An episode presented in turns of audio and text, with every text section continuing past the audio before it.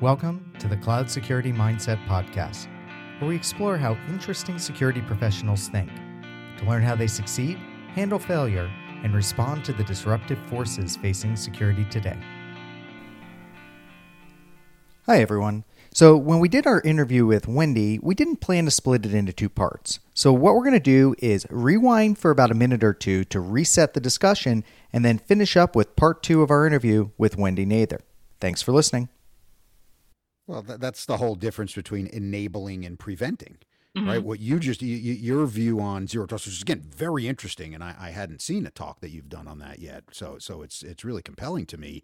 Uh, is you, you know kind of this idea of how do we enable new processes, knowing that we can start to add a layer of trust to what folks are doing, as opposed to everybody else saying trust no one, verify everything, you know, kind of we can't do this kind of stuff and and you know, block first, ask questions later, right? I mean, I think that's kind of how zero trust has been rolled out throughout the security industry. Yeah, it, it, it depends on who you talk to at any given time. I know there are a lot of CISOs who don't like the term zero trust. Either they feel it's a buzzword, which, you know, it kind of is, is. Um, or, or to just feel it's not the phrase that they want to bring to their management. Um, but I think there's a lot of room under that tent to figure out how you want to implement it and describe it. And in fact, I am going to be um, speaking on this uh, in my keynote at RSA and describing it as democratizing security because I think that's ultimately where this is going. Do you think that is this a let me take a step back in the aggregate is it that zero trust reduces risk to the organization, or does it exchange some collaboration and employee freedom for potentially greater risk? Uh, I would say that's all in how you implement it, which of course is always the the tricky part. You know, all of these models sound really good in theory, but it's the application that's the very very hard part. Um, I but I would argue that you don't have to go, you know, full zero trust on anything to make your security better. If you are questioning an assumption and deciding, okay, we're going to verify this a little bit better now, then you are making security incrementally better, even if you're not doing it everywhere, and even if you're, you know, you, you haven't done the full zero trust transformation. So I, I think you made a critical mistake there, which you told me it was all in the way you implement it. So you're the CISO again. So we're going back to that organization. You've explained things to the board. Let's assume you've got uh, you know some level of progress. You're moving some of the stuff into the cloud, and you've got your on-premise stuff, and you're being smart about it and refactoring. What are the first three things you do? And in particular, let's keep it focused on the topic of the day today. You know, take zero trust out of concept. Brass tacks what do you do? How do you approach the problem? And and quit is not an option. Prepare three envelopes. That's right. Just like the old joke. Um, well, you can do things like, uh, you know, if you're you're if you're attacking particular risks like account takeover, which is a big big thing. Um, and, and not not to be too commercial about it, but if you implemented multi-factor authentication across the board, you would be reducing that risk right away. So so I I'm putting you on the spot. What would you do? Is so you're we're speaking generalities. So would you implement MFA? Would that be the first thing that you do? That's probably one of the first things that I would do um, because it does re- reduce a lot of the attack surface if you're able to do it on all your users across the board. And here's he, here's kind of the the kinky thing about it though. It, not that I would recommend anybody do this, but uh, there are a lot of users who do not like MFA and you know they hate the additional friction of it. But if you were to roll out MFA across the board and just remember everybody's devices forever, so they never had to use 2FA again unless they were using a different device, I would argue you've already shrunk the attack surface because everybody has to use their own assigned remembered devices. And if anybody steals credentials and tries to use it from someplace else, they're going to hit the 2FA. Got it. So you would deploy the MFA just to make sure I understand properly, where devices are remembered once you punch it in for the first time. And you're saying even do that indefinitely, which is very contrary to how most security people think. Oh, yeah. I, I mean, like I said, I wouldn't go out on a limb and say everybody should do this.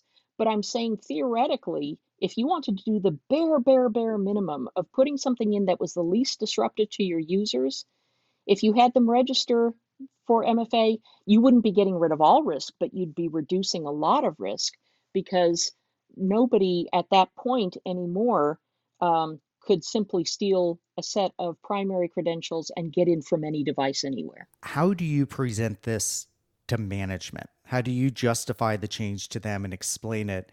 And, and tell us first how you would explain it to management and then how you would try to explain it to the organization at large. Um, well, I I would not uh, go as far as to do the, you know, um, MFA everywhere, but nobody ever has to use it as long as you're with your own device.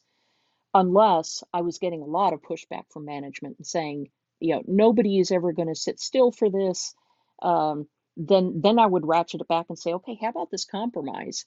We set it up, but you only have to use it once, and then after that, as long as you're using your device, you don't have to use it again. Um, so I, I, it would start with the description to management saying, here is the risk that we are trying to reduce, and here's here's some of the evidence that we are seeing account takeover attacks. It is happening to us right now. Uh, here's how often we're having to, you know, recover accounts and whatever. Um, and I'm proposing to do this. And you know what? I would actually present it the same way to the organization. I mean, nobody's stupid uh, in the organization. I would I would describe it the same way to everybody. Have the same consistent story, and then say, you know, what do you think? Are you willing to do this in order to mitigate this risk? When you go to actually present this to your management, and you you talk about the degree of account takeover, so it sounds like one of the things you would want in your pocket is. Uh, the number of incidents that you've had or some metric to present to them on account takeovers. Is that me reading between the lines correctly? That's absolutely right. Yeah. Okay. Then if they say, well, great, how much will that save us? Kind of measuring to to losses, which is unfortunate. I think I think we would all agree that that's a nearly impossible task. But what do you do to defeat that particular argument? Yeah, I mean, the next question is always going to be, what is it going to cost, and is spending that money going to save us any money anywhere else? You know, what's the benefit to us? And this is the hardest discussion, in my opinion, between a CISO and management is they may agree on the impact. Like, yes, if this happened, it would be really bad and we would lose $11 billion worth of funding, but we don't think it's really going to happen. And so that gap in, in probability estimation is, is difficult for CISOs. So that's where you have to come in with your evidence. You either have to say, you have to prove that it is higher probability than maybe your management thinks it is, either by saying, look, here are the logs, we are seeing these attacks right now, and here's what's stopping them right now or not, but it's not going to stop them for long. Or at the very least, you have to show them data from peers um, where they say, okay, I could see how if it happens to them, it's probably going to happen to us. And then third tier, if you couldn't do any of that, then you'd have to go to headlines. But I hate going to headlines or marketing reports to try to make that case because management feels very disconnected from something like that and they don't feel it as personally as going to them with your own log. So yeah, I like how you're structuring that. It's the you start with internal. Here here's our visibility, here's what we have, here's our own organization's experiences and then you move on to the peers, and then you go to the public. I guess the the FUD after that, and and yeah, I, that that's a really interesting kind of structure. In your history, what what's the success of the internal argument been compared to the others? Which of those is usually mo- like how often do you have to go to option three? In my in my own experience, it hasn't been as bad as some CISOs have had to deal with. I do know of one um, person who was briefing a, a, uh, a CIO at another agency um, about you know the the current attacks and how they were attacking peers and they were probably coming their way. And the CIO actually said let's just wait until they actually attack us. They were just not going to do anything until the probability reached 1 now i find that if i'm talking about probability with my management if i say you know you tell me what how likely do you think this is to happen and we have a discussion about it if they come up with the figures, then they're more likely to believe them, for one thing. But it makes it more of a dialogue because I can say, yes, I can see how you got to that probability, but maybe what you don't know is this. You know, the, our competitors are experiencing this right now, and I was just at a meeting with them yesterday and learned about it. So, bringing that together, they're more likely to listen to that additional information too, instead of just going into them with a newspaper headline and going, "Oh my God, we you know we totally have to do this risk management." So building that up, the case up bit by bit in a dialogue with management, I find is the technique that works best. You started with account takeovers as the problem that you wanted to solve, with MFA being the solution or the approach that you want to take to that. Uh, what made you pick account takeovers as first? It doesn't have to be first, but in my experience, that's one of the biggest problems that CISOs face regularly that is visible, that is probable enough to be, you know, it, it's happening everywhere and you can get a lot of data to show that it is happening. And when you put that together with things like brute forcing attacks, one of the advantages of MFA that we have found is that in some cases, if you implement it across the board, a lot of attackers just stop trying to attack you. They take you out of the automated rotation. So it's a combination of prevention, but also deterrence, which is really rare to be able to get out of a security product. So I kind of picked it because it was a lot of bang for the buck. It is more difficult because it's user facing than just making some changes to your firewalls on the back end that nobody notices. But uh, I, I just find that you know it, it's a great way to hit one of the biggest risks right out of bat. And if that's all the budget you've got for this year then that's probably what you got to go with. How then you put this in place how do you measure success?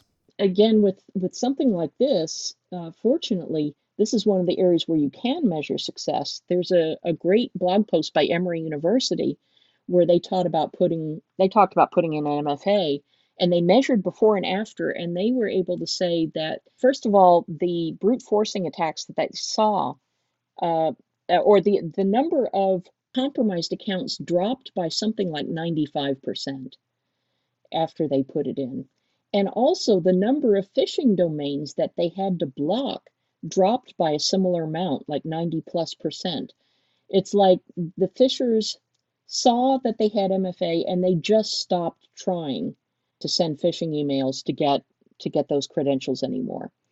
That that's one of the very few places where you actually can get some hard numbers and share them. That's number 1.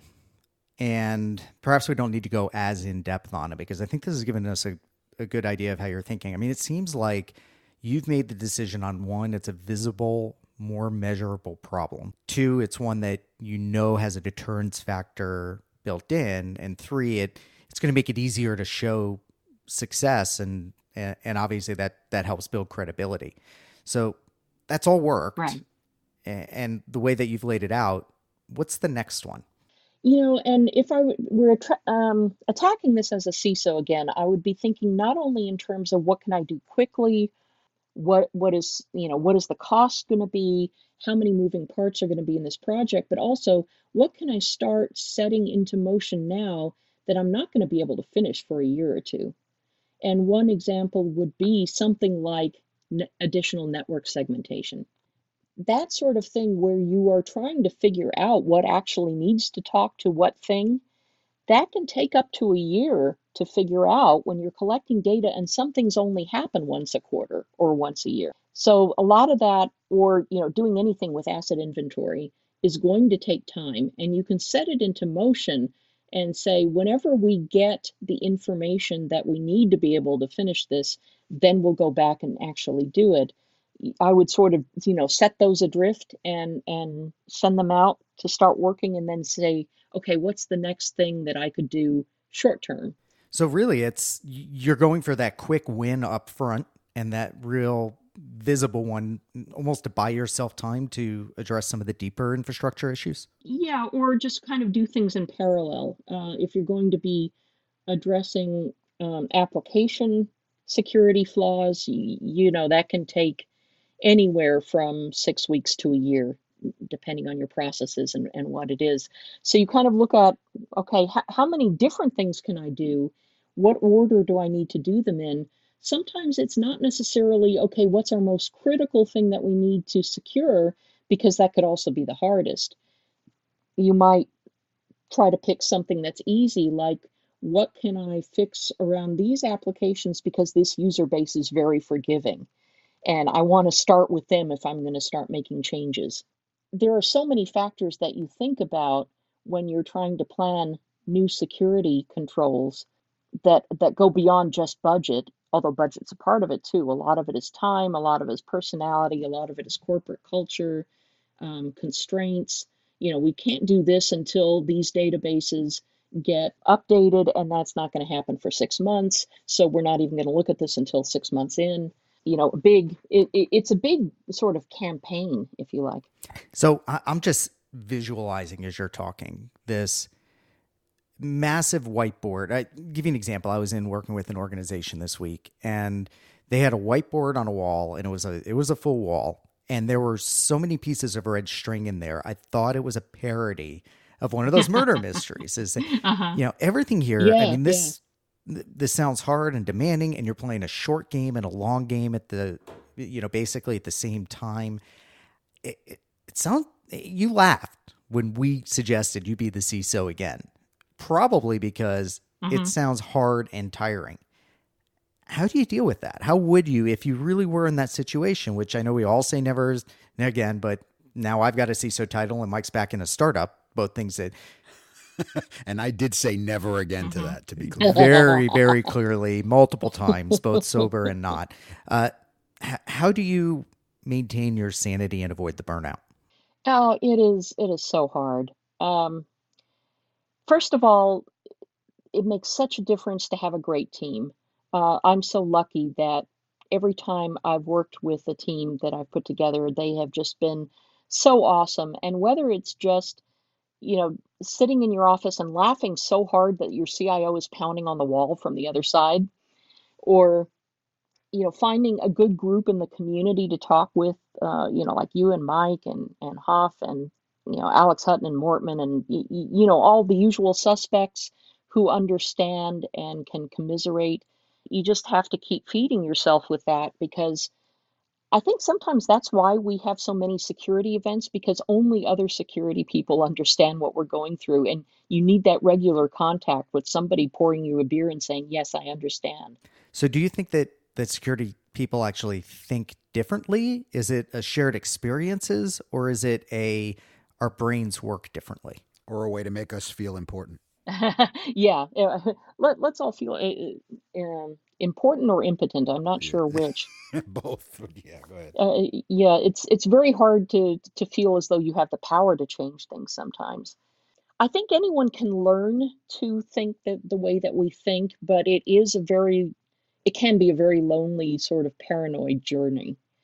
And it, if you're sitting with somebody who refuses to post their you know vacation photos until they've been home for three weeks you know just on general principle uh, you, you, really need to be with somebody who understands that mindset but I, I don't think it's inherently something different in the brain i think you know anybody can learn it if they take enough time to do it it seems then your way of approaching the burnout it, it comes down to community it comes out to other people and, and changing jobs so. and changing the environment. It, but you said I couldn't totally do that. Totally legitimate. So, yeah. uh, but would you classify yourself as an introvert or an extrovert? I am an introvert. I, I'm a high functioning introvert, and I extrovert for my paycheck. But it means that I really do have to go recover. Um, which is you know why I, I often don't go out to dinner you know by evening at a conference i am just done and I, I definitely need that alone time to recharge So then is is that a conflict where you're how you're managing the stresses of, of the job in the industry require you to interact with others, whereas an introvert you you recharge and you gain your energy through largely being having time to yourself. Dude, that's what online is for. I can stay alone at home and I can talk to my friends at the same time. That's I think that's one of the biggest gifts to introverts is um, believe it or not, social media online. Now, you have, and we did check with you ahead of time that we could go in here. More than many others, you went through some real personal trials over the past few years or recently in your career. Uh, and you're a cancer survivor. I don't know if that's the term that you prefer to use or sure, whatever. Sure, whatever. Uh, did that change your perspective on any of this, or you know, in terms of of the job and reliance on others and prioritizations, uh, and even how do you manage your career for the long haul? I wish I could say it's changed my perspective, but no, it's you know, I think when you're dealing with something personal like health issues or yeah, you're and, and, taking and care of dying parents or later and go, thank you for remembering us. It puts everything into perspective at work, but you kind of shift among all of them and go, okay, today I'm really going to deal with this particular work crisis. And then when you you know suddenly end up in the hospital you're like okay guess i'm not dealing with the work crisis right now. I'm going to shift my attention to this. So i think life has a way of getting your attention for the things that you absolutely need to do and that changes all the time. I think the the only thing i've learned is to be okay with switching amongst all of those different things and trying not to feel too bad about the ones that are not my focus right now. Uh, although I think everybody feels a little bit of guilt about that. So you know, we used to assume everything was okay if you were using that, corporate devices, did and therefore refine your yeah. ability to do and that, that was a big or... assumption.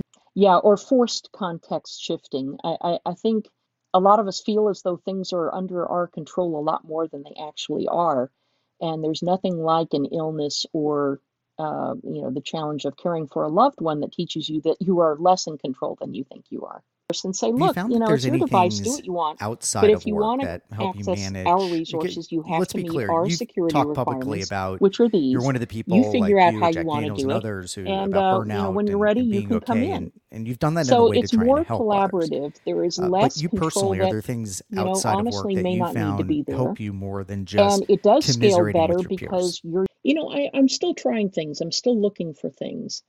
And I have an executive coach who helps me try to figure out these things. You know, whether it's building more deliberate white space into my schedule and just sitting there and just staring at the walls for a while. Um, not making every day about going 100% nine to five, or you know, figuring out if there's an activity that I would like to try, and then banking up enough energy to be able to go try that activity for peer-to-peer relationships yeah, rather than able to you know work all week and then just go climb a mountain on the weekend and, and they feel fine. Uh, depending on what i want to do to relax i have to i have to build up to it. And so eh, i'm just you know still learning more about myself i guess. Wow that sounds really narcissistic but that's it is what it is. No but learning about yourself now right? I mean, I certainly know myself at 25 and the things that made me happy versus myself at 51 are totally different, right? So, so that's an ongoing learning process uh, where you really have to, you know, understand what's going to make me happy at any given day. Of course, I am a 48 year old who still dresses up as a stormtrooper. So clearly, the only difference between seven year old me and now is money. But yeah, yeah, better, better costumes, better bigger costumes. budget. Uh, mm-hmm, you know, one last question on this before Mike and I have some kind of pre-canned questions that we want to finish up the interviews with. Uh, you have an executive coach, so I mean that that's really compelling and interesting. What what was that process like? What made you do that? Uh, how did you go about it? And and is it something that you kind of just do on the side, or have you you know what are the benefits you've been getting out of it? Well, I I decided to look for an executive coach. Um, I, I was diagnosed with ADHD in my 40s when I was getting one of my kids diagnosed at the same time and went, huh, this sounds really familiar. Was this a Martin McKay where the doctor looks at you and go, hey, we need to have a talk? Or eh, no, no, it was just that, huh, this really does sound familiar. Maybe I should look into this myself. But also, when I finished chemotherapy, that that affects your brain a lot and your memory.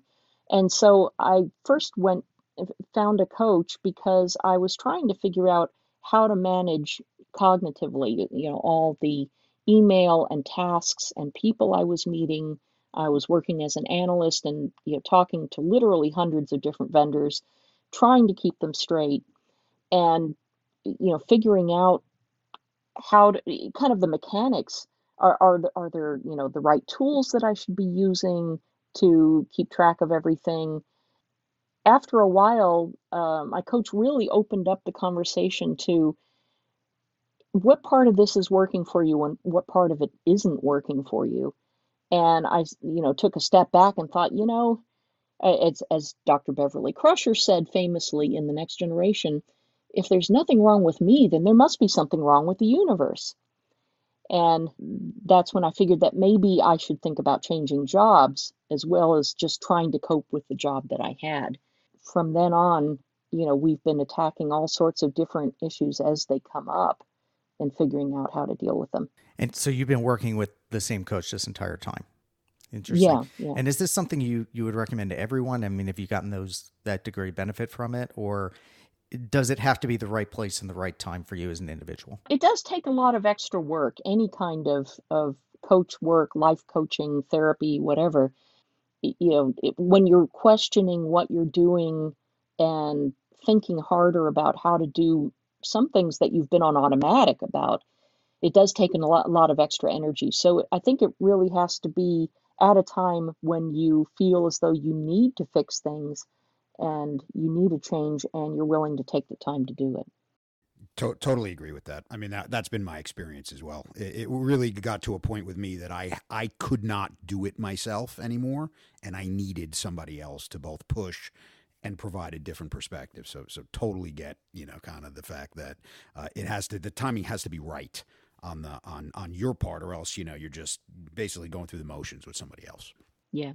So let's uh, wrap up a little bit. So what we like to do to to wrap up the uh, the cloud security mindset podcast is you know, again try to educate and and inform uh, some of the folks about some of the things that were uh, important to you. So just fairly simple questions, right? So favorite book, Wendy? Oh, that that is so hard. I I I, I love so many books. Um, I think one that I keep going back to when I want a certain mood is uh, Little Big by John Crowley. It's a kind of an urban fantasy novel. Oh, that's cool. I, I'm not familiar with that one. Um, most impactful mentor. Oh man, um, that's also really hard because I've learned so much from different people I, I the most I can say is I think the best things that bosses have ever done for me were to let help me understand what was going on up on their level that I didn't necessarily hear about so I could think bigger. And secondly, tell me what I needed to learn and make sure that I learned it. Like, you know, you need to learn more about managing budgets, so I'm going to put you in charge of this. Um, those are the two things that um, I would say my best my best bosses, my best mentors have done for me. Great. And uh, what would you tell your 25 year old self today? Oh gosh, um, you have no idea what's in store for you, and um, also never drive yourself to the emergency room. That's a bad idea. Did, it, was that a, a hard earned experience or just something you've witnessed in others? No, it's it's very it's very true. I was uh, when I was going through chemo and I was uh, I th- thought I was having a bad asthma attack, um, and my inhalers just weren't working. And um, I finally went to the doctor, and my chest X-ray was clear, but she looked at me and said, "I think you need to go to the emergency room and have a CT scan of your lungs right now." So I went, "Okay," and I drove myself to the ER, and it turns out that I had pulmonary emboli all oh my over God. my lungs. I had, uh, what was it, extensive, not massive, but extensive. It was like a notch down from, why are you not dead? I won't um, go into that because obviously the paramedic in me would just love to dig in on your, you know, medical issues. But I, I, I had one of those similar ones. I, I was really sick I went to my doctor. I went back to my place. It was when I was living in Boulder, and the doctor calls me up. The first words out of his mouth are, "How far away are you from the hospital?" I'm like, Yes. "What?" Uh, I did not drive myself. Yeah, or the doctor says to you, "Do you have any other appointments this afternoon or that you can cancel?" That's another thing. So one more, Wendy, and then we'll let you go. Um, how much longer do you see yourself in security? Mm, what time is it? Check. That's right. Uh, I don't know, and uh, because I'm always willing to try the next opportunity, and I have no idea what's what it's going to be. I'm not looking to leave security. I'm not looking to stay in security. I'm just, you know, gonna look and see what comes along. And if it turns out that until I get to the point where I can retire, that I, I kind of shift what I'm doing in security and I'm helping other people build themselves up, then I'd be perfectly happy doing that. Wendy, thanks a ton for your time. You were very generous, particularly because uh, I had some microphone issues as we were getting our new technologies. Yeah, we weren't going to mention I was going to mention that. I, I told Wendy to make fun of you, but she's far too classy. she is. You're not like, but uh, no, this this was wonderful, and um, I, I just I, I I really love the way you think about these things. It's just such a, you know, you're down to earth angle of it. You're passionate, but without being evangelical. in your face. Right. No, that was great. Thank. Uh, thanks everybody for listening, and hopefully this gives you a sense of where we're going with the show. And uh, hope everybody has a wonderful day.